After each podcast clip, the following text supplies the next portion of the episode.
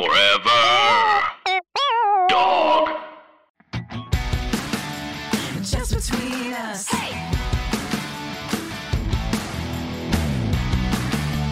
Just between us. Hello, I'm Allison Raskin. I'm a writer, mental health advocate, and as of a week ago, a watercolor painter. Hi, I'm Gaby Dunn. I'm a writer, bicon, bisexual icon, wink, and when the cat's away, the mouse will play, baby. Uh oh. Uh-oh. What's that mean? I don't, I don't, I don't know. Mal's on tour. Wait, you you were talking about wanting a hobby and wanting to go back to painting. Hey, oh my God, Allison has just held up for our audience the biggest palette of paints I have ever seen in my life. Wow. Ooh, yeah. The lo- most loyal fans will remember I had quite a renaissance of, of painting, but it was with acrylic paint. I wanted to try watercolor. And so now that's what I'm trying. I, I've only done it once so far, What are you painting? just some abstract color work. Oh, okay, because you used to paint like fish and like you know creatures. Yes, I used to paint creatures, but I think I'm going to try some abstract work. I also am a little bit multimedia because I like to use a black marker along with my paint. You should sell these. You should have an auction. We should have an Oh auction. my god. Oh my God. You sound like my dad. Wait, do you remember when our old friend cameraman Doug, when Doug Mhm. had a big gallery showing for his friend David, and it was like all of David's paintings, and they sold them. Remember? Yeah, but I don't I don't have paintings. I have one little I'll show you what I did. Well, start cranking them out, and we'll hold a big gallery showing, and we'll pay for them. I bought a painting. I bought one of David's paintings. Yeah, but that was a real artist. Oh no, John has caught me showing off my art and he's so mad that I call it art. Why? John, Do you like this? don't be a hater. Yeah, I love it. I think I think if you did like 20 more of those, we could have the gallery showing at my house. Mm-hmm.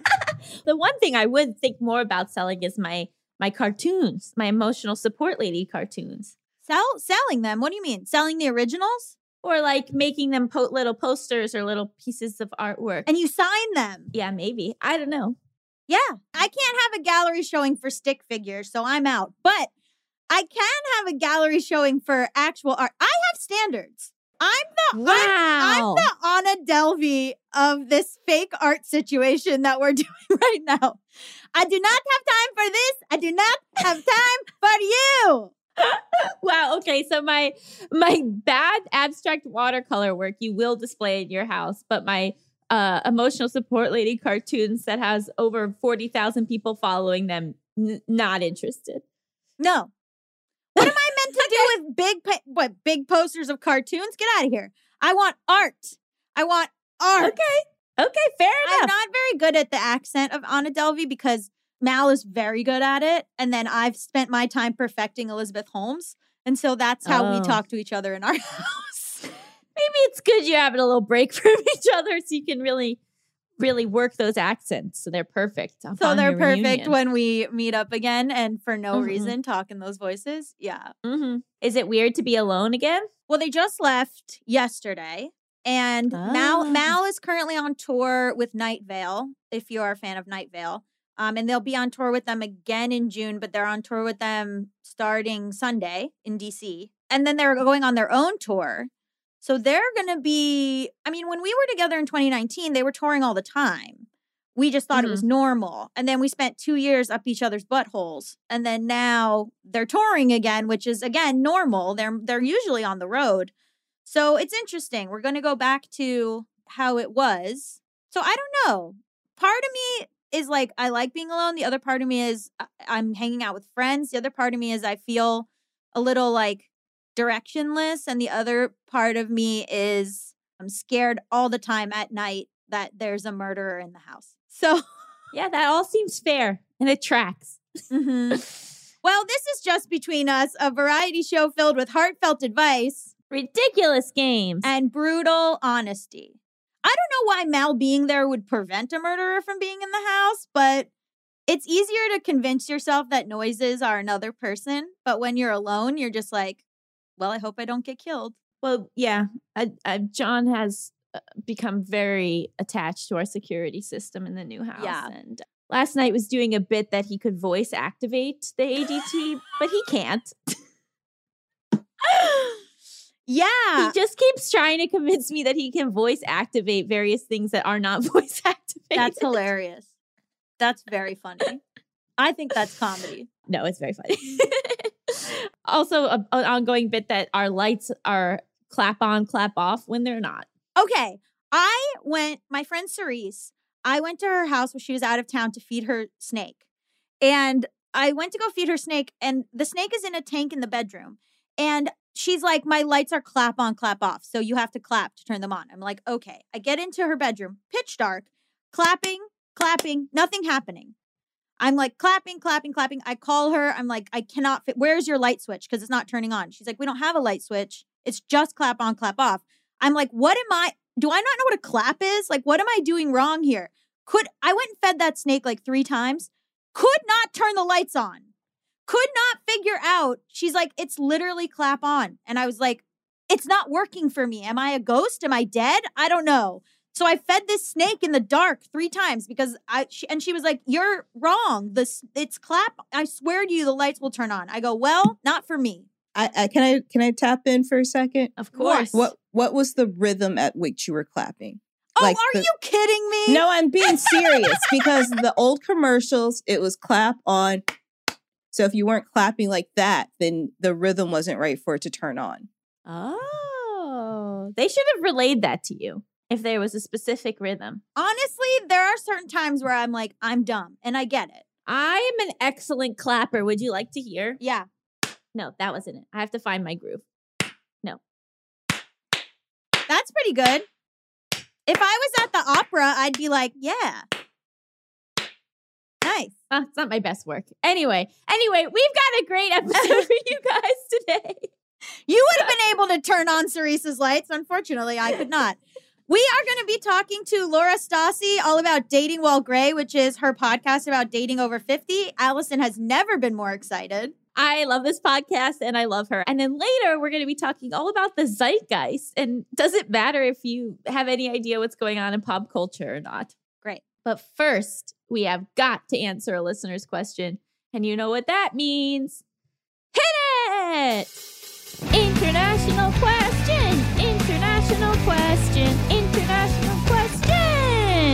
Anonymous, mm. the UK. That's a true international, baby. Coming at you fast. All right. Pronouns they, them, TLDR. Should I pretend to be friends with my TERF mentor or be honest about my feelings? Dear Allison and Gaby, first off, can I just say how thankful I am to have found your content? You've taught me so much about the world in general, and you stopped me feeling so alone when I was a sad queer teenager. So, right now, I'm a trainee teacher, which means I'm working in a school alongside a more experienced teacher, my mentor. Everything was going great. My mentor was lovely, constantly trying to feed me, and seemed to be making a genuine effort to get my pronouns right. However, I recently found out my mentor is a TERF after one of the kids mentioned that she had posted some anti trans stuff on Twitter. At first, I couldn't believe it, but that night I went home and checked and discovered that the kid wasn't mistaken or exaggerating. My mentor had retweeted loads of TERF anti trans posts. I was really upset. I felt lied to and betrayed and kind of unsafe. I mean, this was a person who had been so nice to me and seemed so accepting, and I just couldn't reconcile her with her online persona. I felt like she secretly hated me and was just pretending to be nice. Acting on advice from my university tutor and my friends, I had a conversation with her about her views. She was really apologetic and explained that she just wanted to protect female only spaces and wasn't against trans people. I'm not sure what to believe. Now I understand why she believes what she does, and she has made some changes, like making her Twitter account private, but that doesn't change that she still posted some really hurtful things. If she wants female only spaces, why tweet mean stuff about trans people? And why imply that trans women aren't women? And why bother to retweet stuff about binders, which doesn't affect gendered spaces at all? In the end, I decided that I can learn to work with her even if we can't be friends. It's not like I'll be able to pick and choose who I get to work with in the future, so I should start getting used to it now. The trouble is, I haven't told my mentor about my feelings. She seems to be under the impression that we've completely made up and that we're friends again. Part of me wants to make my emotions clear. I hate lying slash being lied to, and I feel like I'm being just as bad as her now. It makes me really uncomfortable when she touches my back, calls me sweetheart, or asks about my weekend because I don't know how to say back off without ruining our professional relationship. The other half doesn't want to rock the boat. As my mentor, she's in a position of power over me. She observes my lessons, writes my references, and we need to share an office every day. It might be easier, albeit ickier, to pretend to be friends. I still really like the side of her I knew before, but whenever I try to be friendly with her, I remember the views she holds and everything feels sour. So, yeah, should I pretend like everything's normal and hold out until the end of the year, or should I tell her how I really feel? Any advice would be appreciated. Holy crap. First of all, I know. the UK has the highest level of transphobic people. I don't I don't know, not the highest level obviously, but like there's so many transphobes in the UK. It's really wild and other people have said explained this better than I can right now, but for some reason the UK is like a hub for transphobia. I would like to reframe the word TERF. TERF means trans exclusionary radical feminist. I don't think these people are feminists. I think they are just transphobes, but TERF is a, a shorthand. Okay. You said hold out to the end of the year. So does that mean that you will get a new mentor next year? In which case, I get I get why you wouldn't want to do that. So if she's just your mentor for 1 year and you can wait it out, I understand that. If it's more of like a long-term thing, here's the thing. My concern is that then she now thinks she's co-signed by a trans person. That now she thinks, "Oh, well, this one trans person I know forgave me and understood me. So, I'm fine." And Mm. I feel badly sometimes with that where I'm like, is this person using me as an example of a trans person that says it's fine? Like my trans friend says it's fine. Like the way that like when my sister went to FSU and their mascot is a Seminole, a very not good portrayal of a Native American person. And then people would say, well, my Native American friend says it's fine. Mm-hmm. And it might be fine for that one person. I don't know. But it's not fine for you, clearly, as a trans person. So I can super understand why you don't want this person going around thinking, well, everything's fine. Like this trans person thinks I'm fine. So I must be right in some way, or I must, my views might not be that bad. In terms of female only spaces, I think that is a dog whistle. You know, it's interesting how many female only spaces are like fine with AFAB non binary people or fine with trans men. So to me, I'm like, hmm, and not trans women, let me say that. But it seems as if your mentor has larger transphobic views than just what she explained to you. And so I do think it's worth sitting her down and saying, there's actually other things that bothered me. And just like in the future, if you're working with someone who is trans or non binary, like I want you to understand why this is harmful. It sucks that you are the person that has to do that. It super sucks. But I think in the long run, it would be better for this person to not feel co signed. Do you know what I mean? Mm-hmm. Yeah, I mean, it's really tricky. And, and this was definitely a question where I was very much prepared to defer to you because I don't think I'm really in a position to to give advice to this experience. Mhm. The only thing I will say is is the stuff about feeling guilty for lying, you know. I would maybe just try to like release yourself from that guilt as you navigate whether or not you want to have that conversation.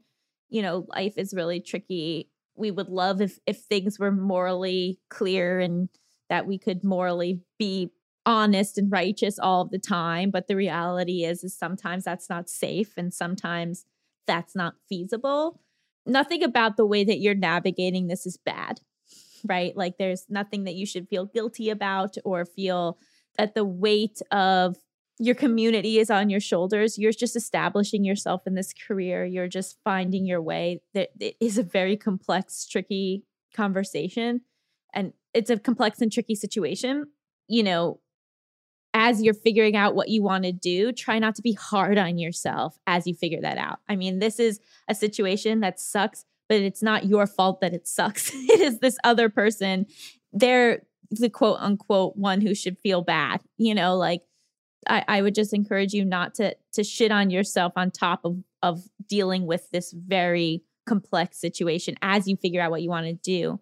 And then just in a broader sense of this kind of thing, you know, sometimes with these kinds of decisions, it does take time to figure out what we want to do. And so I think that you can allow yourself the time and space to see what decision feels right for you. And then if you do figure out that you do want to have this conversation with with her, I think it might be really helpful to role play that conversation with a friend Mm-hmm. so that you're not kind of going in blind or flying off this, you know, off the cuff and and really take the time to make sure you know what you want to say and how you want to say it and work with someone that you trust to sort of like when you're in that moment you can refer back to the role play that you've done. It's hard because in the past, we could just go by how someone treated us. And now we have Mhm. access to their social media and their online Yeah. persona. And often the online persona is different from who they are to us day to day. And it's particularly strange as a queer person. And I think when I was a woman, like it was different because it was like I met this guy on, on the street in New York. Well, I met him at the airport and like we exchanged numbers and we were like gonna like go on a date and i googled him and found his twitter and it was super misogynistic but in the past i would have never uh, been able to see inside his brain Mm-hmm. and so like i could only go by like oh how charming he was like you know at the airport whereas like so right like you could only go based on how this person treats you an individual trans person and then unfortunately, you get to see inside their brain, and it is confusing and hurtful. And you feel blindsided and you feel like, well, why are they nice to me? But it's this thing where sometimes people who are racist or homophobic or transphobic or misogynist are nice to you because they know you.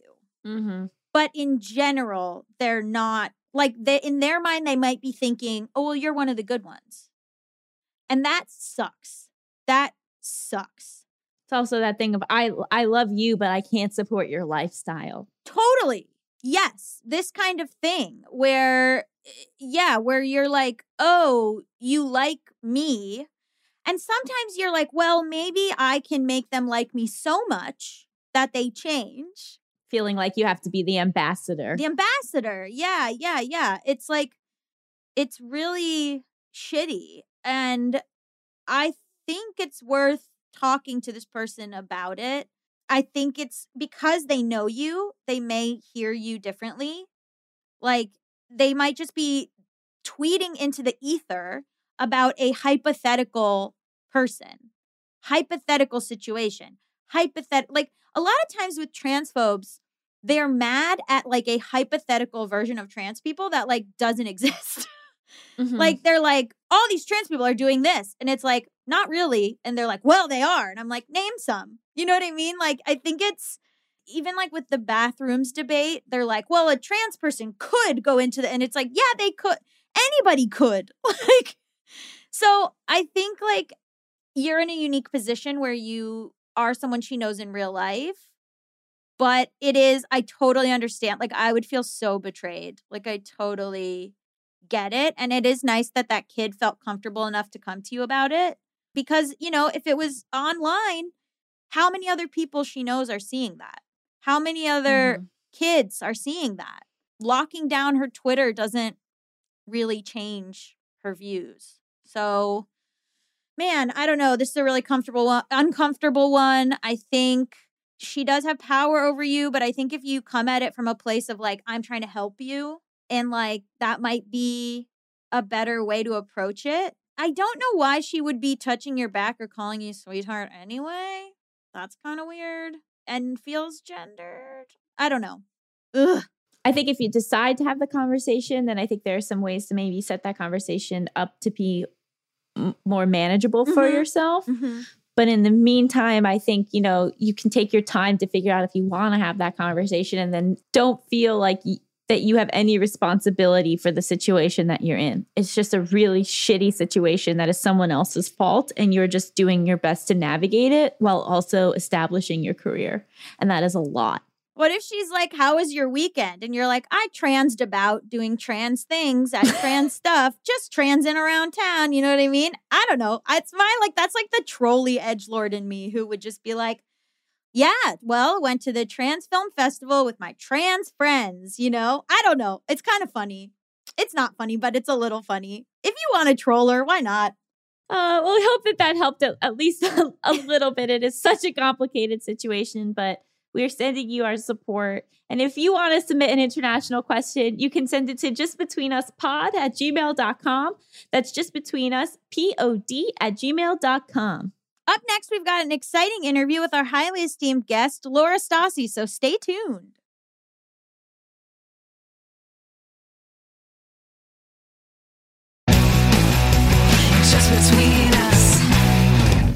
Welcome back to Just Between Us. It's time for the juiciest, most scandalous, controversial segment known to all of podcasting. Tough questions. This week on the show, our guest is Laura Stassi, the creator and host of the podcast Dating While Gray, the grown up's guide to love, sex, and relationships. She explores issues and relays true stories about seeking, finding, and keeping love after 50. Hello, Laura. Hello, my goodness, so much energy. I love it. Everyone says So- that. I'm trying to keep up with Allison. so this will come as as no surprise to our listeners. I'm a big fan of yours. I love your podcast. I think that this exploration of like dating, but dating at a different life stage than what is normally talked about is so intriguing and in some ways it's it's different than dating when you're younger, but in so many ways I find it to be the same. Yeah. Do you feel that way? Well, it's interesting because I represent a lot of people my age, which is we never really dated when we were younger. I mean, I got Mhm. married right out of college to somebody I started dating. You know, I did him my freshman year in college, and then we broke up and then dated again my senior year. And I had known this boy. we actually grew up together. We had been in the same school since fifth grade. So, I mean, I had a different high school boyfriend, but you have to remember the first time I dated, telephone answering machines weren't even a thing, let alone, you know, online and all that. So, I guess it's different, uh, or I guess it's the same. I mean, I really have very little experience to compare it to. Yeah, can you tell us your story, like how you started the podcast, but also why and what you what stage you're at? So I'm a longtime writer, actually, and I was married for almost 30 years before I got a divorce. And I had no idea what it was like to date, really. And not that I needed to have a partner, but I thought it might be nice to eventually have a partner. And so, because I had been a writer, I thought I need to do an exploration of this. Uh, so, I started talking to people. And my first, I guess, line of questioning was How did you meet the person you're now with for people who got together after the age of 50? But then that did a sort of evolve into other questions like or other issues. Like not only how do you meet people but how do you blend two very full lives once you find someone that you do want to connect with? I guess one thing that is very different about dating when you're older as opposed to dating when you're younger is presumably we've had a full life with rich experiences not necessarily financially rich but that you know a lot of us have kids we've had serious relationships in our past. We have financial things that we've accumulated, but also financial obligations that have either grown heavier with time or grown more robust with time. And how do you how do you blend that and live, you know, happily ever after? And if you meet somebody, do you want to marry them or do you want to just be in a committed relationship? So asking a lot of questions of people and then my NPR member station, WAMU, I found out they were having a sort of a podcast incubation contest. They were looking for creative ideas that they could turn into podcasts. Now, I have to tell you, this was back in 2018. I barely knew what a podcast was. Like a lot of older people. So I thought, okay, well, this will be interesting. Um, I did a lot of drama in high school and junior high. So I thought, well, maybe this is a way to tell journalistic stories, but, you know, have a chance to sort of perform or, you know, that whole aspect of it. So anyway, I applied to this program. There were like over 540 creative projects that applied. Mine was one of five that was chosen. Wow. Yeah, it was great. I was the oldest one. but um, thanks to a generous donor, we each got a stipend, a $2,500 stipend. And they told us exactly what kind of equipment to buy and how to use it, and then how to put a pilot episode together. And then at the end of this program, we presumably had all the equipment and skills we needed if we wanted to continue to do it on our own. But fortunately, WAMU picked me up for a first season of 10 episodes. And so that's how that happened. How did you decide what topics you wanted to cover? Well, it was totally based on what I was interested in. I mean, so, okay, so when I got married, I was almost 23, as was my now ex husband. I hadn't had a lot of experience. My parents have been married forever. I'm one of six kids, but okay, once you have kids, do do couples really have sex ever again? I mean, I couldn't believe. So, can older people is it actually possible? I mean, is it physically possible to have sex with an aging body? Uh, so I wanted to know about that. I wanted to know, my big question was, and still continues to be, how do you meet people? Because I would like to think it's not all based on technology. Although it is becoming, as you all probably know, like the number one way couples of all ages and of all preferences, that's how they're meeting. And so, but it just, it feels like such a, have, has either one of you ever been online? Oh yeah. yeah. Well, it's interesting because I I did online dating, but then like the last two people that I was in a serious relationship with, I I met them in real life. One I met at a comedy show, and one was someone I met when I was in one of their music videos, my current partner. So I've had relationships from online, but only short lived ones. Yeah. So, I mean, I, I think everybody wants to meet someone in real life, but it gets to the point where how do you meet someone in real life? Especially now, I'm still working, but I don't go into an office every day. So, when you're older, you might not necessarily be going, you know, you might not be part of the full time workforce. And you got to look for wedding rings. oh, I always look for wedding rings. Me that doesn't tell too. you everything, though. I would say a lot of my serious relationships have come from online. So I am like Oh. a huge proponent of it. Uh, my current relationship, we met on Hinge. My ex fiance, we met on Hinge. I had a Bumble relationship, a Match.com relationship. Like I, I think there's something really wonderful about meeting online because it the intentionality is there from the beginning. Where I feel like you're able to be like, this is for a romantic relationship. Here are the things that I'm looking for. And if that's not what you're looking for, then good day. Whereas, like, if you meet mm-hmm. someone at a bar to be like, so are you looking to get married in the next year, year or two? That's like more aggressive. But you know, that's interesting because I think a lot of people my age are discovering, you know, there's a thing called gray divorce, and it's the divorce rate for people 50 and older in long term marriages has increased, whereas for other people, it's like stayed flat or declined. And there's a sense that particularly men coming out of long term marriages just want to play. What's the easiest way to play? You go online because it's like, all this opportunity right there in front of your face mm-hmm. where they weren't used to before. So I find it interesting that you're saying online is for people who are interested in serious relationships because I think for a lot of people my age, it's more for opportunity.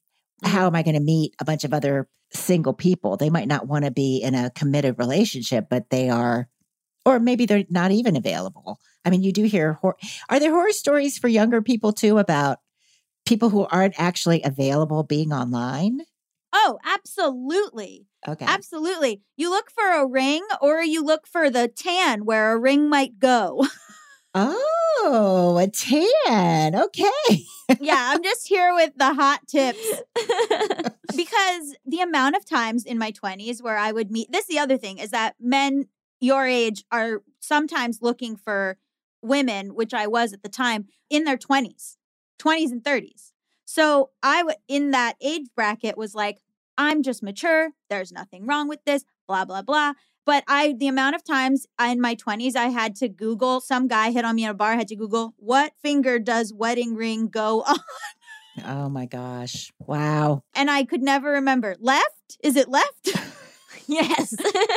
Awesome. Killing it. But you know, it's interesting. I just finished up. It's an episode that's airing in a couple weeks on age differences. Mm-hmm. I personally don't have a problem with it in that I don't want to go too far younger or too far older. But, you know, that's me. You do you. But I don't understand. Some people get so, I guess, uncomfortable and offended by it.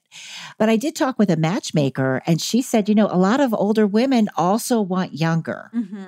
And the problem is we think stereotypically, we think older means not as healthy and not as energetic, and younger means more active, more open minded, sometimes even. And Mhm. it's just, it's really person dependent, I think. I think the idea is that the older people are like, well, but if the younger people take everyone our age, who are we? You know, there's going to be less people my age for me. Yeah, yeah.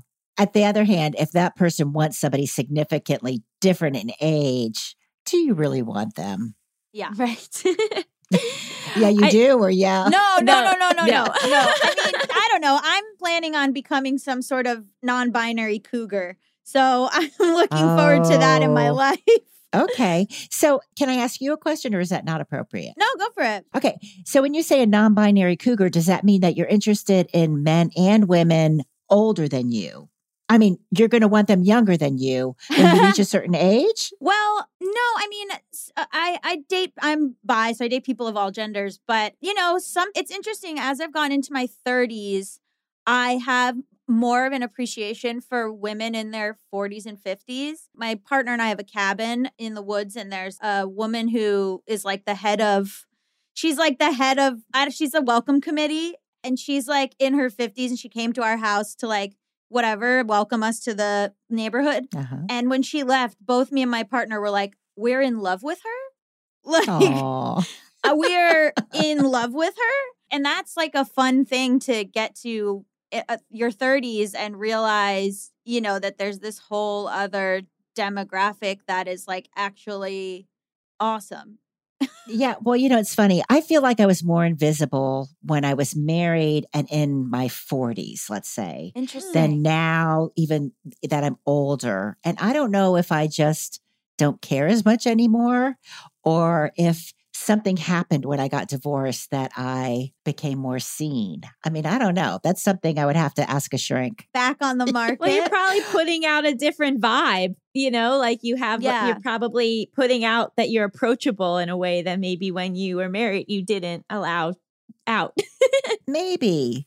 Maybe. And it might also have been because I was not in a happy relationship too. Right. Because sometimes I think, I don't know, does ev- here's a question I want to know. Does everybody, even people who are in healthy relationships, do you still kind of hide your light under a barrel a little bit? You know that expression, this little light of mine, I'm going to let it shine. I feel like I was really hiding my light. And I Mhm. don't know if that's because I was in a relationship or I was in a not great relationship. I think not great relationship. Okay, I'll take your No, Allison knows more than me. I don't know. But like my my feelings is sort of like I think I used to think that like when you were in a relationship that meant you couldn't flirt with anybody else that like you had to have these like very strict boundaries and that the way that you interacted with your partner was different than the way that you interacted with other people. And I don't think that anymore. Like I think I flirt with my friends, I Mm. flirt with like strangers, I flirt like I think flirt has become less charged of a concept to me and it's more just like hitting it off with somebody and like having chemistry with them but then not meaning that that means anything other than that Mm-hmm. I agree. Okay, that makes sense. That makes sense. and then it energizes you and then you can bring that energy home to your partner and like you can just feel more seen and like you have more connections with more people which like gives you energy and a, and a like it fills you up in a way i feel like. That your life isn't over and like that you're you know like you don't i think there's this mentality even like allison and i are in our early 30s and i think there's even this mentality of like entering your 30s and being like well you're basically dead. Mm-hmm. And a lot of my friends are in their 40s and they've never been hotter and like it's this really weird thing in your 20s where you're like 30s oh you're basically dead but i'm like having a great time And like, I think, you know, my friend in her 40s is married and they opened their relationship and she's like showing me who she's hooking Mm. up with. And I'm like, good for you, bitch. You are so hot. It's Yeah. just like this really cool and interesting thing. So even like seeing that in your 50s, that's like when you were saying, I don't even know if people my age can have sex. Like how did how did you what did you come away learning from that, you know? We can. we are. so, you know, one thing I just, I mean, I knew that, uh, you know, but one thing I did learn, this is interesting because I just learned this like last year. There's a, a man named Michael Castleman and he's a sex journalist and he wrote a book, Sizzling Sex for Life, how to, you know, how to have like mind blowing sex at any age or something, something along those lines.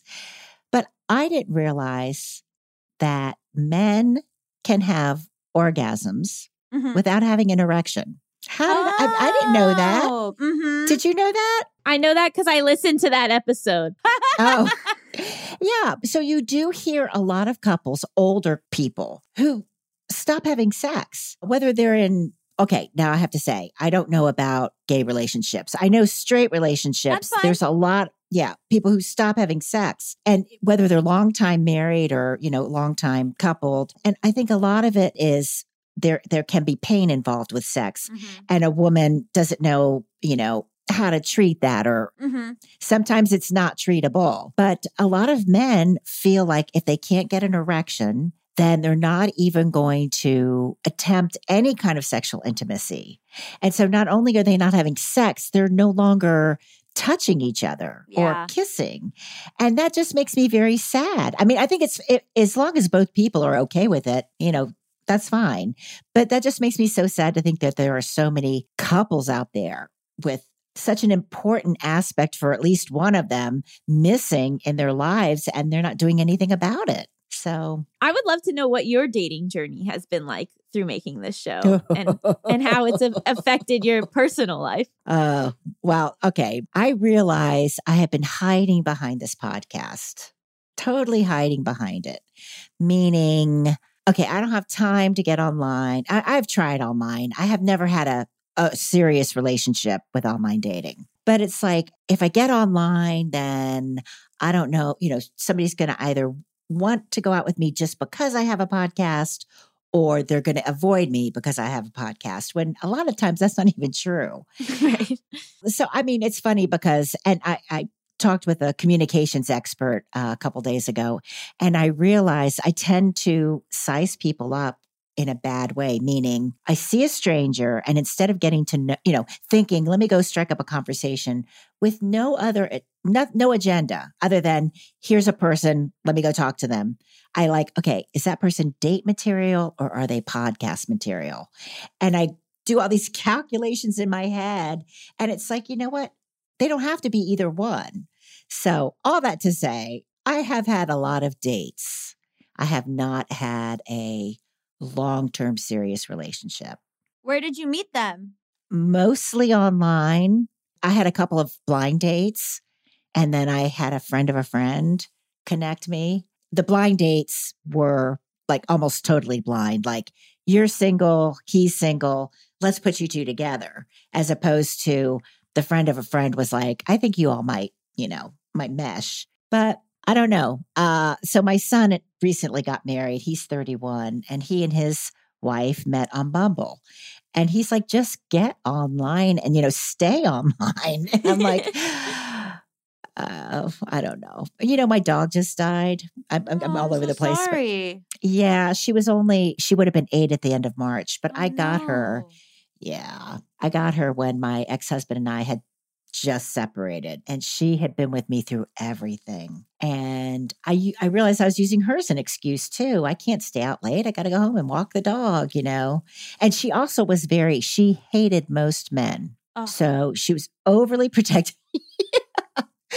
so my journey, it has been more like a, I don't know, like a, what's a, you have a, a catalog and the pictures, you think it's going to be so wonderful, but then you get there and you're like, eh, not when it's been advertised. So, but I want to be in a committed relationship. I don't know if that means marriage, but I do, I would like to be in a committed relationship. Yeah, I mean, I think when you when your work reflects your personal life, you know, I'm about to I'm starting work on writing a book about marriage and it brings up Oh. all of these things for you. It's like you're also it's hard to separate your personal life from from the project and I think you're right that like it can be kind of this barrier where you are maybe in this investigator role instead of like living your life.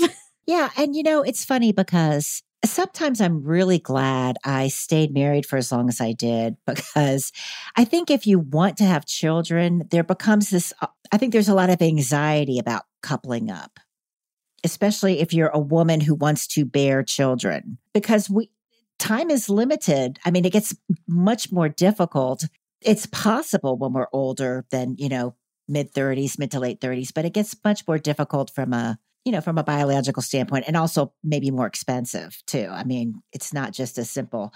And so maybe I, I- don't know. On on the one hand, I don't feel any kind of need other than it would be nice to have another warm body that I could Mhm. take to a wedding or you know go to see a show with or spend the night as opposed to nope just me Mhm. you know i don't need somebody I, thankfully to have kids with and i don't Right. need somebody to you know although it would be nice to split the mortgage with somebody i mean my gosh well, life is built. It's so funny how much the world is built around being a, a couple oh and how, like, again, like splitting the mortgage or going to see a show or whatever. Like, it's so built around being a in a twosome. And I wonder how fair that is, you know, in general. You know, it's funny you say that because right after I split up, I thought, okay, I, you know, I was part of this investigating. I thought, what's it like to be single? I have no idea because, you know, I had never been single. So I got Rebecca Traister's book, All the Single Ladies. Have y'all mm-hmm. heard about that book? I saw the title. I was like, oh, all the single ladies. It said something like how the rise of unmarried women. I was like, this is going to be my guide for how to be single. No, they were all, most of the women were coupled. They weren't married, but that doesn't mean they didn't have romantic relationships. Mm-hmm. And you're right. I think people, even the word single, people don't understand. You can be single. That doesn't mean you're not a twosome. I like twosome. I use the word couple and uncoupled, and a lot of people have been like, uh, it sounds like you're on a train. So I like twosome as a pair or a romantic pair. Yeah, I mean it's you know I I was in a writers room once and we were talking about something called single and dead single because this guy in the room was like, no, I am dead single. He was like, people talk about being single and they're like, I'm single, but they still have someone that they're seeing, Right. or they still have people that they're hooking up with, or they have a roster, which is like you know people that they hook up with or go on dates with or whatever. And he was Yeah. like, no, I'm dead single. I'm not even talking to anyone. And I was like, oh, that's such an important distinction. It is. It's so important. And I, I don't know the statistics for younger couples, but more and more older couples are choosing not to, you know, embrace whether it's marriage, they might get married, but they might not live together. Or they mm-hmm. might live together and not be married. I mean, there's just so many more. We're like redefining what it means to be in a committed partnership. And partnership, committed partnership does not necessarily mean married and living together. So, yeah. So when you hear single, I mean, and even the statistics, the Census Bureau statistics, single means you're not married. It doesn't mean you're not partnered. Mhm. It doesn't mean you're dead single. I like that, except for the word dead. I Dead know. sounds. I know. I had never heard it before, and I w- and I don't know if that's a real thing or if that's just something this person came up with. But I'm going to write that down. Hold on just a second. I was like, "Wow, that's really true." yeah. I'm wondering, like, through the process of making, you know, multiple seasons of this show, like, what have been some of your most valuable takeaways from your different interviews and all the people you've talked to? So I think it's wonderful. Yes, women have been overlooked for so long, especially older women. However, I kind of feel sorry for older guys. I do. So statistically, there are fewer there are fewer men than women overall. Now, I'm just talking 50 and older. I don't know Mhm. about younger groups. But 50 and older, there are statistically fewer men whether they're married or not married. But when you look at unmarried single men as opposed, opposed to unmarried single women. I mean, the ratio is just totally lopsided. And so people say things like, oh, that's because men can't be by themselves. Or, you know, if they're alive, that means they've got to have a partner. And then if they are looking for a younger woman, it's the whole, oh, I want a nurse. And he, you know, she wants a purse. And I think my, but my biggest, I guess, one of my biggest takeaways, I wouldn't call it my biggest takeaway, is that there are so many stereotype busters. Busters meaning the myths. It's not true. I have met men who are single, who've been single for a long time, who are good on their own. They're like they're like women who say, "Yeah, it'd be nice to have a partner, but I don't want to just have anybody." Mhm. So I think I think if there were a way to, and even you know, I have a book coming out in September, and my agent really wanted me to kind of skew it toward like women, like "Hey, women, yay, women," and I am "Hey, women, yay, women," but I'm like, I don't want to cut off men who also have very serious questions about what it's like to be single as you get older. Mhm. So What are the questions when you're on a date, like a first date? What What are the questions Oh. that you ask that maybe younger people wouldn't? Oh my God. Well, grandkids.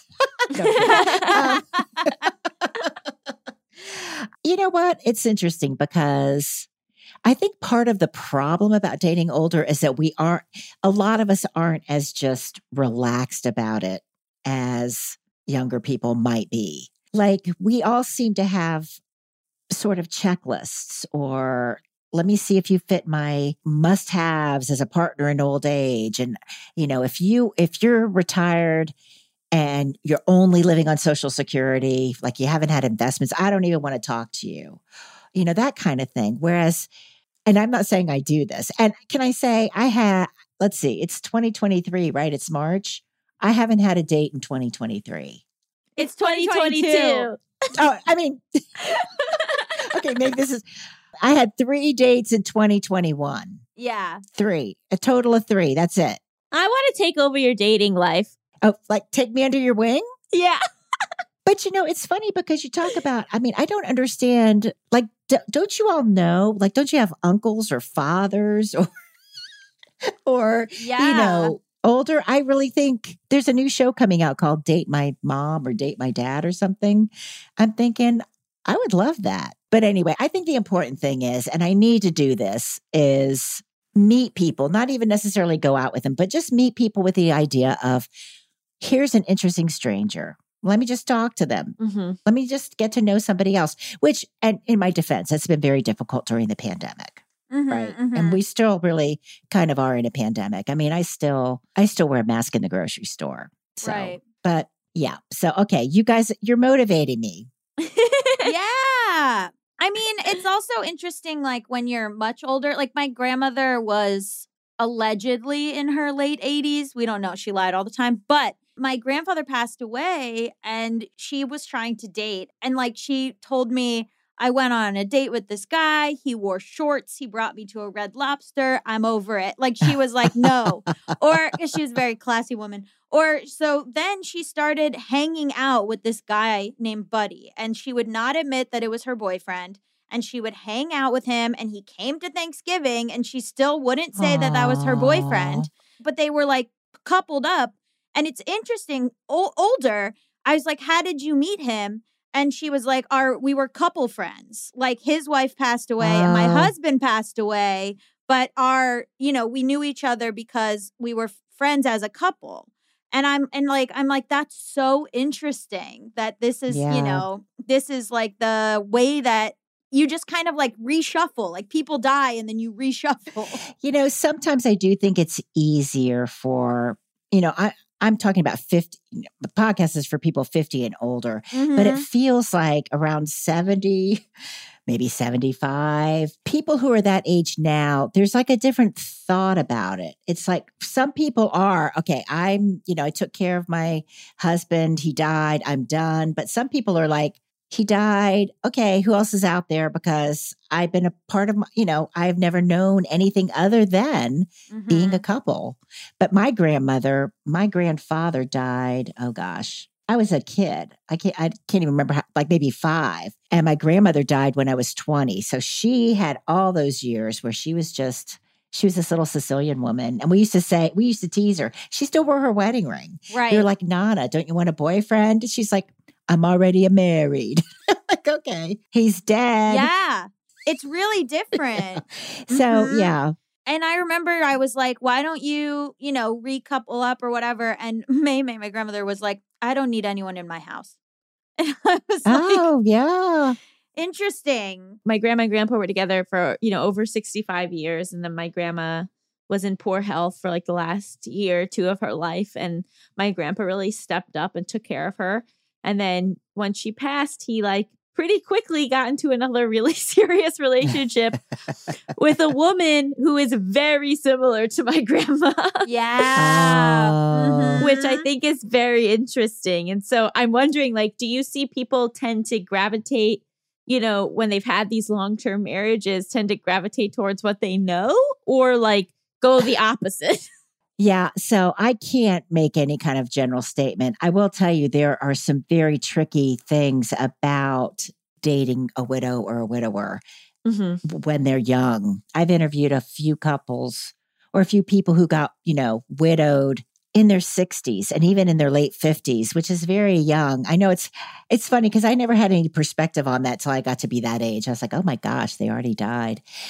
And here's a total general sta- statement, but I feel like I have gone out with two widowers. I feel like they had very happy marriages. They were missing their wives and they had comfortable homes. They were already furnished. They were just looking for a purse, a woman to just, here you go, plop you into my life. And now my life is back to normal again. Mhm. And again, that's probably not totally fair to them or not talking about what a wonderful person, of course, I am. But it just seems like if, you know, they feel like life has dealt them an unfair blow, you know, especially men whose wives out, you know, die early because women are supposed to outlive men. Yeah, women are supposed to outlive men. And then there's this, like, you know, sort of weaponized incompetence. If my grandfather had outlived my grandmother, I don't know that he knew how to cook. And there are plenty of men who don't. But like I met a man who, and he said, this actually man was very interesting because he was in his mid 70s when his second wife died. But his first wife, he had gotten a divorce when he was like in the early 1970s, and he had gotten custody of his of four kids. So, which was totally unheard of at that time. So he was like, you know, I know how to cook, I know how to clean, I know how to sew. It wasn't like, you know, he said sew, like, you know, mending his socks. Yeah, yeah, yeah. But um, I know, but he said it wasn't like I needed somebody to take care of me. He goes, I just wanted, you know, another wife. And by golly, he found one. He he was so he's an engineer. He was so precise about it. Like he figured out how to use the online sites. He like did the zip code searches. Then he went to Florida and bought a home and changed the zip code searches to the Florida zip codes. And he found somebody much younger. I mean, she was in her early 60s, but he was 75.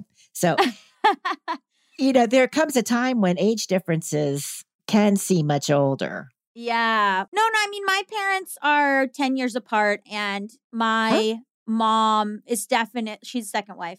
And she definitely is like, ah shit, like I'm gonna have to take care of this fucking old man at some point. and I'm like, cheers, good luck to you. There's the piece in the New Yorker by Donald Hall. He was like some famous poet. I can't remember what his to- but that's a beautiful story. He was in his 40s when he fell in love with one of his students when she was in her early 20s and he was like, "No, don't marry me because I don't want you to take care of me." And she's like, "I love you anyway." blah blah blah.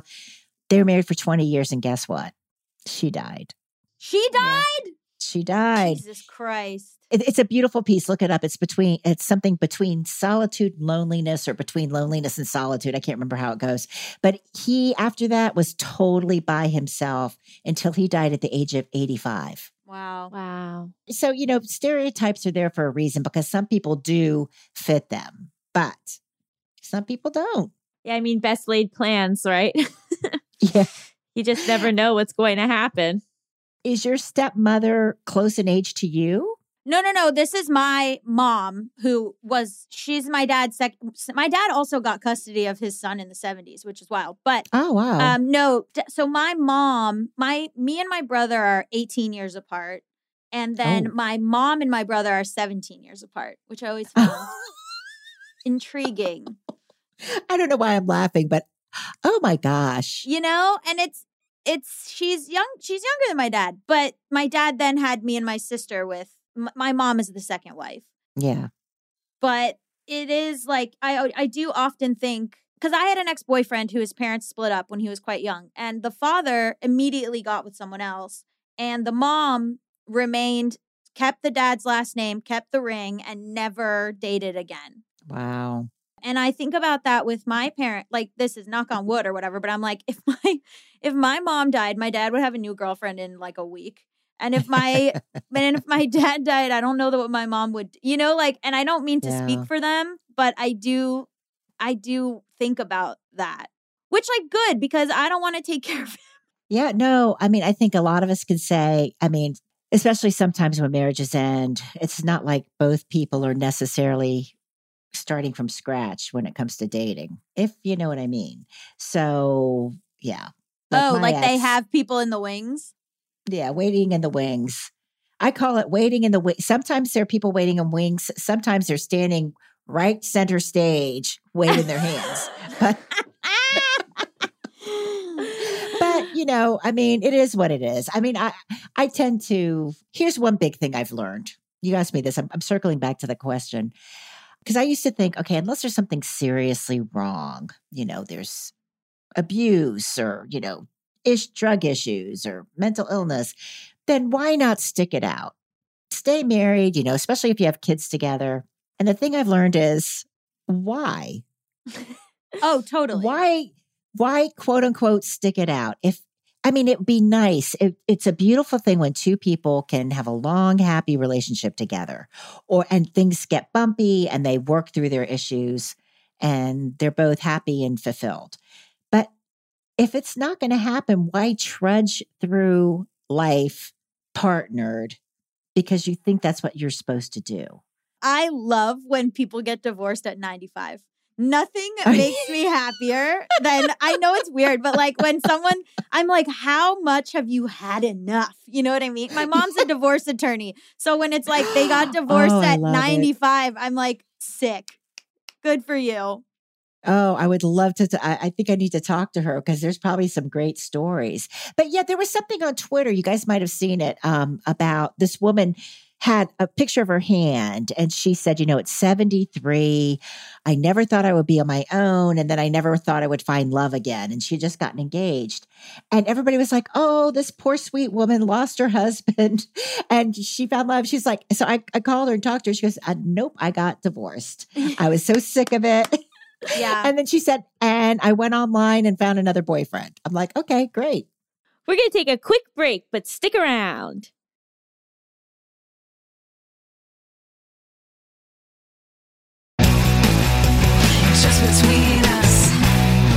And we're back. How have people's families reacted to older, you know, parents starting to date again? Like, do you find that that children are tend to be encouraging of it? Are they like resistant of it? I imagine that adds a complication to it all.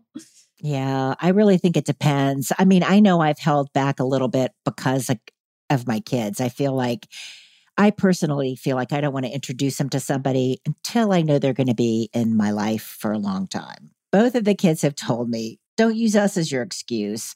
you know, if you like somebody and they're going to be part of your life, even if it's for a month, you know, and if you feel compelled to introduce us, you know, we might not want to go on a trip with them, but yeah, we'll go out to dinner or something.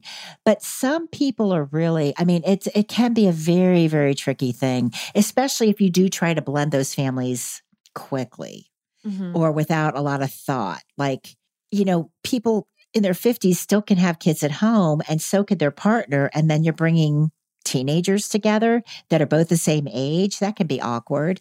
And then I interviewed a woman who started dating the father of one of her son's best friends. Now he was divorced. They were both divorced, but it was still so awkward for her kid. I mean, he was just like, Mom, you know, and they ended up breaking up too, which also then it's like, oh, you know, how much hassle do you want to actually, you know, because you do want to do what's best for your kids, but you don't want to think, but you're, you know, you don't want to think your kids are holding you back, but you also want to be cognizant of their feelings, which is Mhm. why I kind of giggled when you said, you know, you're the 17 year age difference between your, your mom and your brother, because it's like, oh, that's, t- that's difficult. Yeah, and I think he was like 12 when they started dating and I or 11 maybe and he was happy to have a new mom, but as he became into his Mm. teens, he was like, "You're not my mom." Yeah. you know? And then it's also the thing where then she had me and my sister, and he was like, Well, what about, you know, like he was happy to have siblings, but he was also like, Oh, now you have biological children, and our relationship has changed. Yeah, and and I understand when kids, it's not like oh you're being greedy, but you know it's difficult because you've you know let's say there's a man and a woman and they've built up this life and their kids are used to a certain lifestyle and then all of a sudden there's another heir to potentially share things with. I mean that's really tricky. Now my ex husband has had at least two serious relationships since our divorce, but I don't think he they've all been age appropriate Mm-hmm. but they've had they've had kids and i know that's kind of awkward sometimes you know they're going on like these quote unquote family trips and it's like her kids and his kid which are my kids but they basically told me stay out of it. It's not your business. Yeah. we'll deal with it. I'm like oh i can't even imagine having to i just that doesn't sound like any fun. But maybe people are more mature than i am. I don't know. Do you like all hang out like if it's like your son's birthday and you have to go and like your husband's there with the new girlfriend? So it's funny you should say that because uh, my son got married.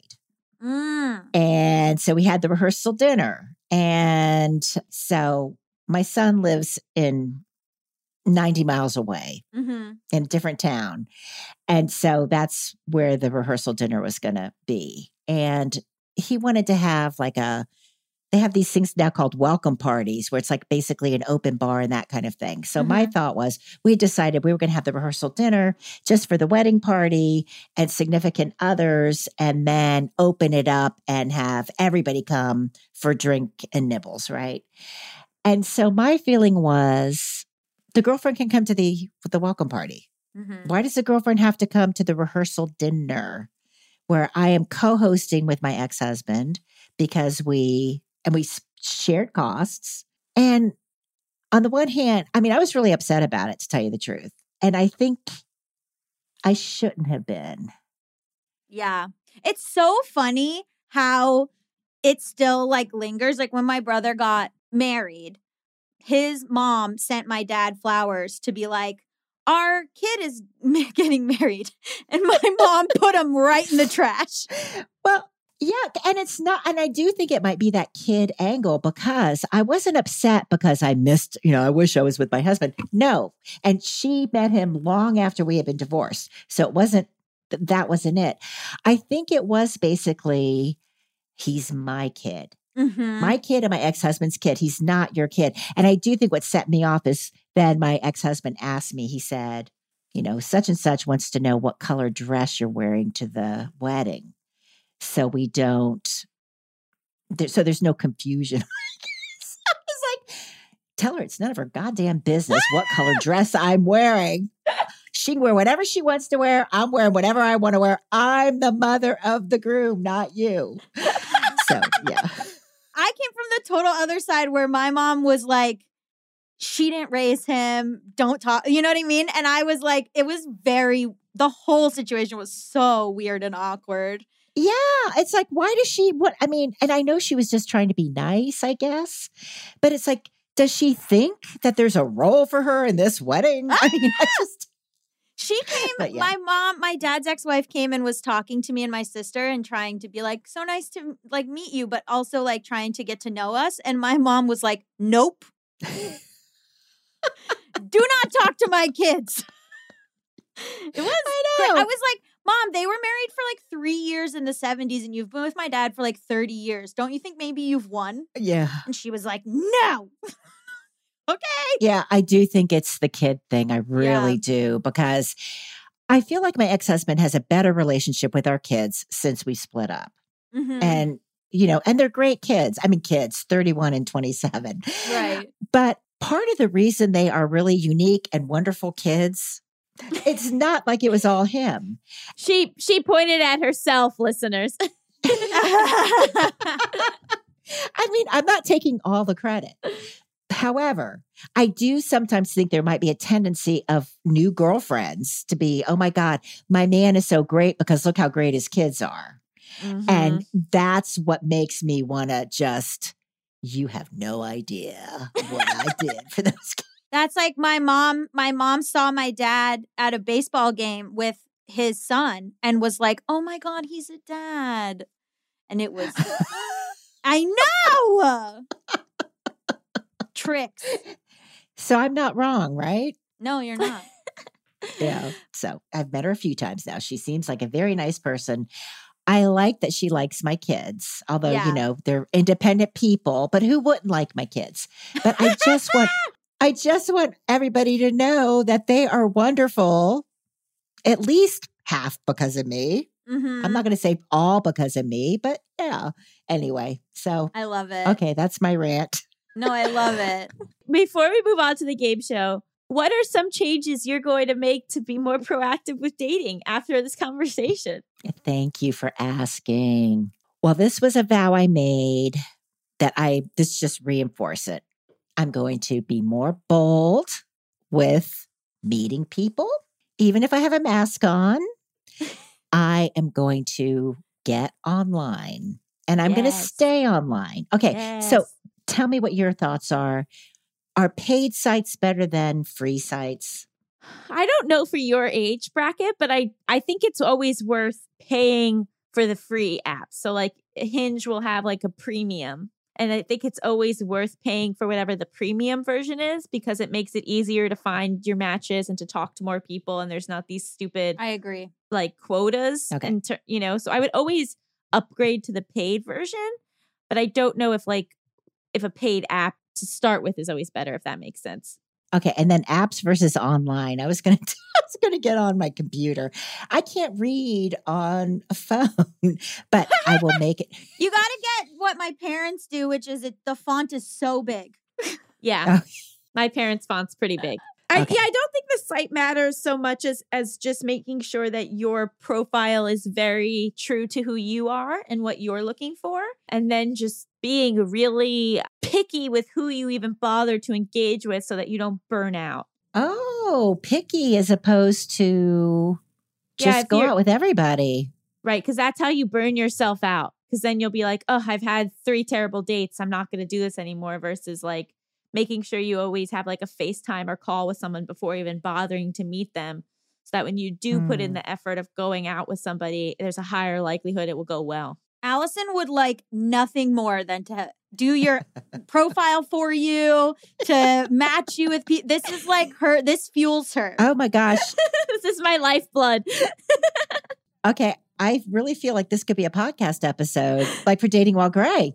And plus, I wouldn't mind coming to California. You're in California, yes? oh yeah Okay. I'm going to ask my producer. We'll do Literally, Allison, I swear this is like she got our producer like Hinge Premium for her birthday or something. Like Allison Oh. is this is like what Allison lives for. Oh, Allison. That's wonderful. You know, my nephew is getting married and uh, they met on Hinge.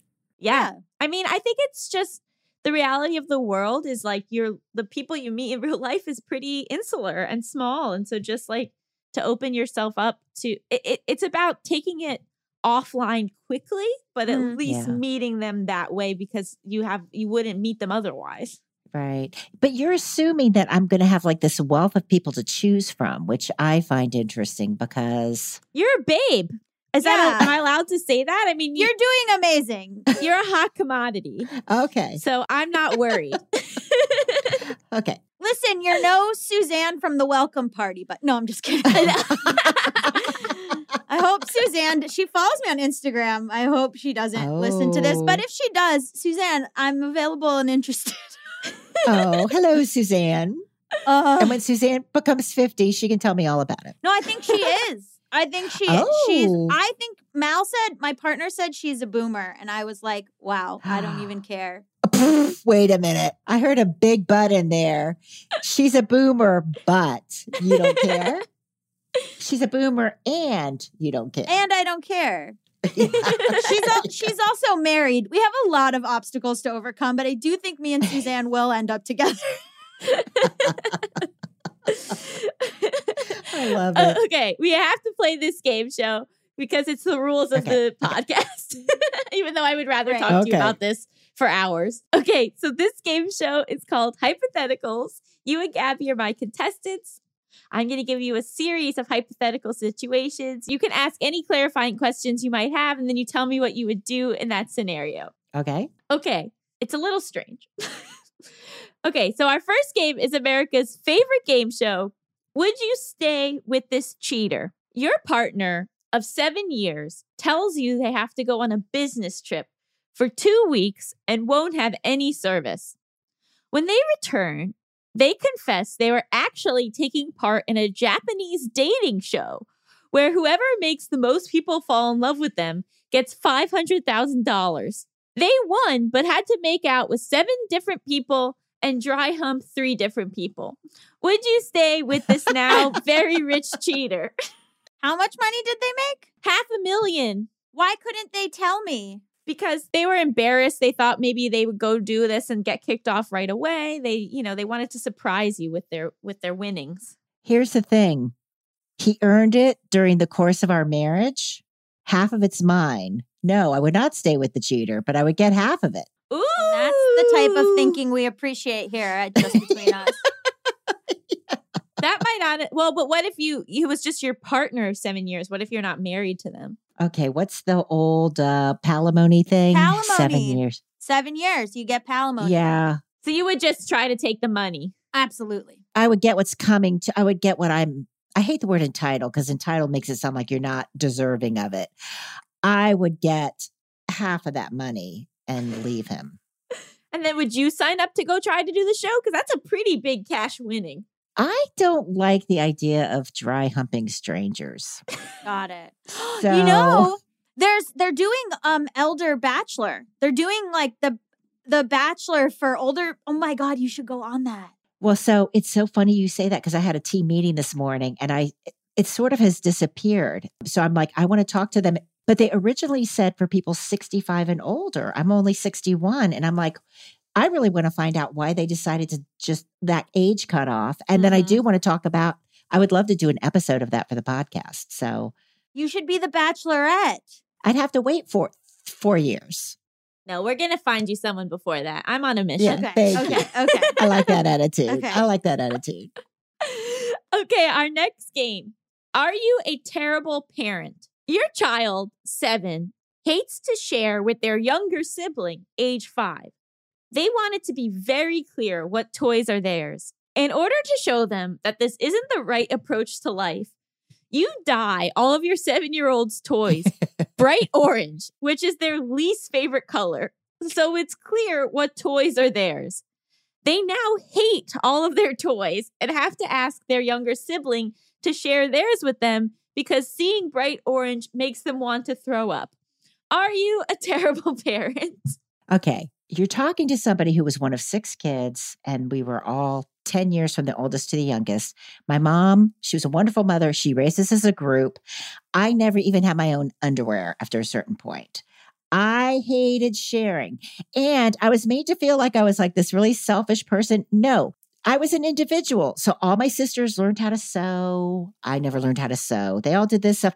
Yes, you are a terrible parent for not letting your kid have its own toys in the first place. I agree. Yes. I agree. They had their Thank own you. toys. You then just ruined them by dyeing them bright orange to teach them a lesson. Yeah. Why cannot a child have their own toys without you having to dye them? I mean, it would be nice if you shared, but yeah, no, you're a crap tola parent. Yes. Okay, Wow. so this one, this one won't go in my parenting book. No. No, yeah, yeah. Your third book about parenting. Yeah, please don't put this in. Yeah, I agree. Yeah. right. Yeah, when I sent it to, I always send them early to Melisa, and and she just wrote back abuse for this one. Damn. Melisa, strong opinions. or you can make a kid like learn to love the color orange. I don't Oh. know. Yeah, what's wrong with orange? I don't love orange, but it's Okay. grown on me. I don't like it in my home. I don't like want orange in my home, but I My, can. literally everything in this room is orange. I know. Could not be more orange in this room that I'm currently in. That's why we maintain our odd couple dynamic. Exactly. years. okay, our final game, which I have renamed to Would You Forgive This Liar? Okay. Here we go. Mm. It's a long one. Ever since you were little kids, your cousin has said that she can see ghosts and talk to spirits. Love it. She even makes a living out of being a professional medium. A few months after your best friend passes away, oh no. you hire your cousin to communicate with your best friend. uh oh. You ask your cousin to ask your friend if she liked the funeral you threw for her. Oh no. Your cousin relays that your friend thought it was tacky. Oh. 12 years later, your cousin gets in a horrible sledding accident and mistakenly thinks she is going to die. She shouts, I don't want to die. I don't want to become nothing. When you try to console her by saying that she shouldn't be afraid because she, out of everyone, knows what the afterlife is like, she shouts, I made it all up. God damn it, I made it all up. Would you forgive this liar who made you think your best friend was mad at you over a tacky funeral? Allison, this sto- were you chewing mushrooms? Boy, this one is like chewing mushrooms. Okay, I'm so hip. Chewing mushrooms. That's what I'm going to refer to doing drugs from now on as chewing mushrooms. Chewing mushrooms. First of all, I do believe in spirits. totally. So- we do too. Yeah. Yeah, I think that was mean. Would you forgive her? No. Oh, I would forgive her because clearly she doesn't believe in something she should believe in. Mm. And then she used this supposed gift to be mean hmm to this other person. So shouldn't you, instead of stooping to their level, let's all rise and forgive? No, I think because it plays. if you're not a real no, if you're not a real medium, you're playing with people's real feelings and emotions. Oftentimes, like I don't mind if it's someone being like, "Your son loves you. He just wants to say that he loves you and forgives you." Whatever, like that's fine. But like when the per like, there's this one show where the woman is always like, "He wants to kill you." And like, you know, I don't know if that's real, but also like, God, don't you ever have a positive message from the other side? And so I feel like if you're using it to be positive, fine. But if you're using it to be like, they actually hated your funeral, no, go away. You're a bad person. Okay. I hope the sled kills you. Don't let the sled hit you where their good Lord split you. There. Yes. and that's going to go on merch. Don't let the sled hit ya where the good Lord split ya. I am so hip and happening. Two mushrooms, baby. hey, have you all ever had somebody? Am I like the oldest person you've had on the show? No. No. Oh, shoot. Really? Yeah, sorry. We have a wide range of guests on this show. We really uh, do. Of all different type. We like people with expertise. So Yeah. Oh. sometimes And then there's me. you're an expert. If you have a book coming out, you get to count yourself as an expert. At least that's what I tell Oh. myself. Oh, well, yeah, there you go. Well, yeah. No, I like to tell everybody I'm not an expert, but I'm an information gatherer. And the book is about on dating while gray. So, yeah. yeah, That's exactly my approach too. It's like I'm just re- I'm I'm relaying information from actual experts to you. Mhm, Yeah. mhm. You guys already wrote a book, though, didn't you? We did, yeah, but Allison has one coming out that's called Overthinking About You. That's her own like ex, you know, dating advice. Not she's not an expert, but she's an expert. Well, it's about the intersection of dating and mental health, so it's like pretty Oh, uh, interesting. specific. Mm. But well, whatever. Anyway, this has been one of my favorite interviews. Uh-huh. This has been fun. Okay, I, I'm going to say this, but if you keep it in, keep the whole thing up. Uh, for the sake of my children, please, please don't put in the chewing mushrooms. I'm sorry. We have to keep that. It's it's fine. the fact that their mom doesn't know how to say it. Are they chewy? They can be. yeah, I don't really Okay, know. so that's not necessarily wrong. Oh I don't think so. I know you don't smoke them, right? Yeah, you eat them, so that's how I'm exclusively going to be referring to it from now. Thank you all so much. I really appreciate it. Oh, thank you for being here. Where can people find you and more about you? Oh, so if you go to datingwhilegray.com, that's all you need to do. And there's uh, all the episodes. You can also find Dating While Gray wherever you get your podcasts Apple Podcasts, Stitcher, Spotify. And they can write to me at datingwhilegray at wunc.org and also leave a voicemail at the datingwhilegray.com website. There's like a little talk to us button. Perfect. love I'd it. love to hear from you. If you have a story, if your parents have a story, just let me know what you're thinking. Amazing. Thank you Thank so you much. so much. Thank you. Stick around after the break. We'll be talking all about the zeitgeist. Hard to spell, fun to say.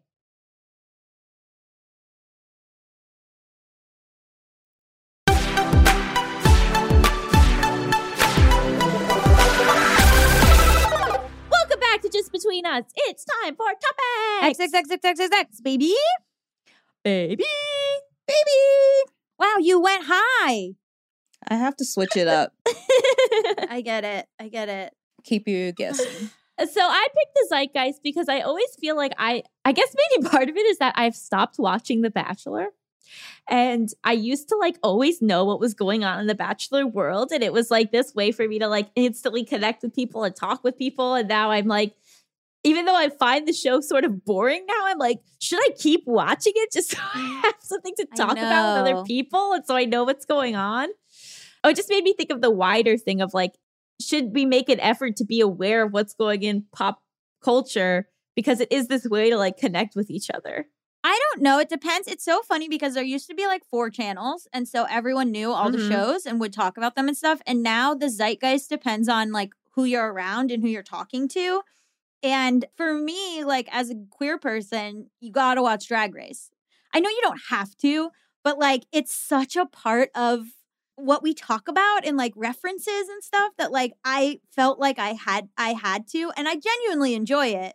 But like in talking to a friend who I hadn't seen in a while, she was like, "Have you seen Drag Race?" And I was like, "Okay, here's what I think." You know what I mean? Like so it's kind of like our The Bachelor or like our our Super Bowl in a weird way. Like the Yeah. drag race finale is truly the Super Bowl. But then it's funny to me when something breaks free of individual groups, like inventing Anna, like the the the Mm-hmm. the accent all became like a zeitgeist thing that like hit ev- eh, you know almost everybody. Or you know, there's certain things that have become pop culture things and i'm always so curious when it breaks through when it's not just a gay thing a straight thing uh, you know what i mean? When it like actually permeates pop culture i feel like that's so rare. Yeah, for me, um, I watched a lot of Real Housewives, pretty much all the franchises when they came out, and I it fell off like during the pandemic because I just felt like it was just too much of people creating drama and there's enough drama in the world and so I stopped watching it and I've been left out a lot of conversations amongst my friends because I don't watch it anymore. And then I also I'm like late to inventing Anna. I just finished it this morning at two o'clock, and um, and but so why I did we like all have to watch it like how did that become the thing there's shows that nobody watches I mean, I would have definitely watched it because I'm a big Shonda Rhimes fan, and it's a Shonda Rhimes show, so I was going to watch it. I was just later than everyone else watching it, now I feel like I missed out on a lot of conversations. it was okay can i say i watched the whole thing i we it was like such a zeitgeisty thing i did not like it i i Oh, really? I did not think it was well done. But she was good. A couple of the other actors were good. I think the dropout is is much better if we're comparing like scammer scammer girl shows. But I didn't like it. But I finished it. And there's so many shows that I do enjoy that nobody talks about or cares about that I haven't even started because I feel like I have to know about the things that are what everybody's talking about. I loved it personally. I really liked I think y- there were two episodes that that could have just not been episodes. There were two episodes that I was like, we're wasting time. I do, you know, sometimes I think about like, you know, what we do for a living and being in the arts and like, you know, being like, oh, is it bad that we didn't become like doctors or teachers or Mm. but when you think about what people talk about, Mhm. It's movies, TV, books, podcasts. Yeah. Like yeah. think about what our culture would be like if we didn't have these things to talk about. Like all the time, I'll just like overhear people at dinner talking about a TV show, Mhm. talking about a movie. Like it's like what connects us, which I think is like so beautiful. and it helps you find your people in some way. Like this is a thing that's been going on where there's a show that all the gay people like called Yellow Jackets. And then there's a show Mm, that all mhm. the straight people like called Yellowstone. And so it's become a real litmus test because Yellowstone is one of the most watched shows. Like my Yeah. parents love it, my aunt and uncle love it, friends of mine love it. Like it is by the numbers one of the biggest shows. I don't personally know anyone in the queer community who watches Yellowstone. And we but then that we have a group chat with like 10 people to talk about Yellow Jackets that I think did well but is not anywhere near the numbers for Yellowstone. And so I live in like a warped reality where Yellow Jackets is the most popular show in the world. And even not even gay. Let's talk about like Succession. Succession is such a cultural moment, but it has like one fifth the viewership of Yellowstone. like nobody actually watches. I mean, people do, but like I have an a, a twisted sense of what the most popular shows in the world are. I just connected that these are two different shows in my head. I Right. don't watch either of them, but I see both of them, and I think that I melded them both to, in my head as one show, but they're different You shows. thought it was okay. called Yellow Jacket Stone, and it's about Christina Ricci and Melanie Lynskey and Juliette Lewis and Tawny Cypress uh, living on a ranch in Wyoming. Is that what you no, thought? no clue what either of the shows are about. I don't know what. I just see people talking about it, and I thought they were the same show. Mhm. It depends on the bubble that you live in of what is like the most popular thing. Yeah, and I also like I would include like celebrity gossip in the zeitgeist thing Mhm. too of like, you know, like what's going on, like all the Kim and Kanye drama. Don't know anything about it. I have both of them muted, so I'm glad I'm out of it. yeah, I mean, I would I even struggle to review it as drama because I think it's it's much more close to just like a- abuse. Abuse. And you know, I just I do think that it is this thing of like I like knowing a general sense of what people are talking about because I think like it is just like helpful. It's helpful in conversations with people, you know, like I'm going to PT all of the time. And like one thing we can always talk about is like TV, you know, because mm-hmm. I don't know these people's backstories. I don't know their lives. I don't know them well. But like being able to kind of talk about these like cultural touchstones in terms of like what's going on in the celebrity world or in shows or, you know, it, it makes it easier to make those connections. Like if like if I'm like struggling to find a way to talk to somebody, I'll be like, have you seen Love is Blind? Yeah. you know, and then Mhm. like immediately it's like, oh, phew, we got at least five minutes of conversation we can have. I don't know anything that's I'm like very out of it. I don't know anything. Like often like we'll get as writers we'll get like, "Oh, you should submit a packet to like a late night show," right? Like a Colbert or an SNL. And they'll be like, "Come up with a topical sketch." I got nothing. I don't know anything that's I can't I have no I don't know anything. I know some stuff, but like I really I don't know anything. And I live in my own reality. So like yeah, I'm like I think we all do. Yeah, so I just don't know. I I I'm not up on anything and I don't if there's drama, I'm not necessarily like into it unless again it has to do with drag race. I'm very much into the soap opera world, and that's my own little culture. Like the people that I talk to on Reddit are very much into it and they understand it. But most of the people in my real life don't. So we Mhm. create we're our own zeitgeist is kind of yeah, I was gonna say, I guess you can create your own mini zeitgeists, which I think is lovely. yeah, it's really and like it's always fun to be like who's so famous to you and not to anyone Mm. else. hmm There's some TikTokers that nobody knows who they are other than on TikTok. But then like friends of mine who are super on TikTok will be like, "Oh my god, you know that person?" But then like nobody else. Yeah. It's like depends on like where where you're like there's also like other sides of TikTok where someone was like this person is so famous and I'm like are they? Like it used to be again that there were like four famous people and everyone knew them. And now it's like who? I don't like when people talk about famous TikTokers. I'm like, I'm on TikTok all day long and I have no clue who these people are. so it's just, it's weird how even with TikTok, you're creating your own, because of the algorithm, creating your Right. own zeitgeist of what TikTok is. Totally. That's an area where I definitely feel like I got to be in the know to understand the content, where I need to understand what the trends are, to understand the jokes, to understand the language, to understand what they're doing. a lot of times I don't like the drama because I feel like it's mean. Like it'll be like we're make you know the thing that is going around or the thing that everyone's making a joke about or the thing that is like in the zeitgeist is like making fun of someone. Oh. And so I try to stay away from that cuz it makes me feel icky on the inside.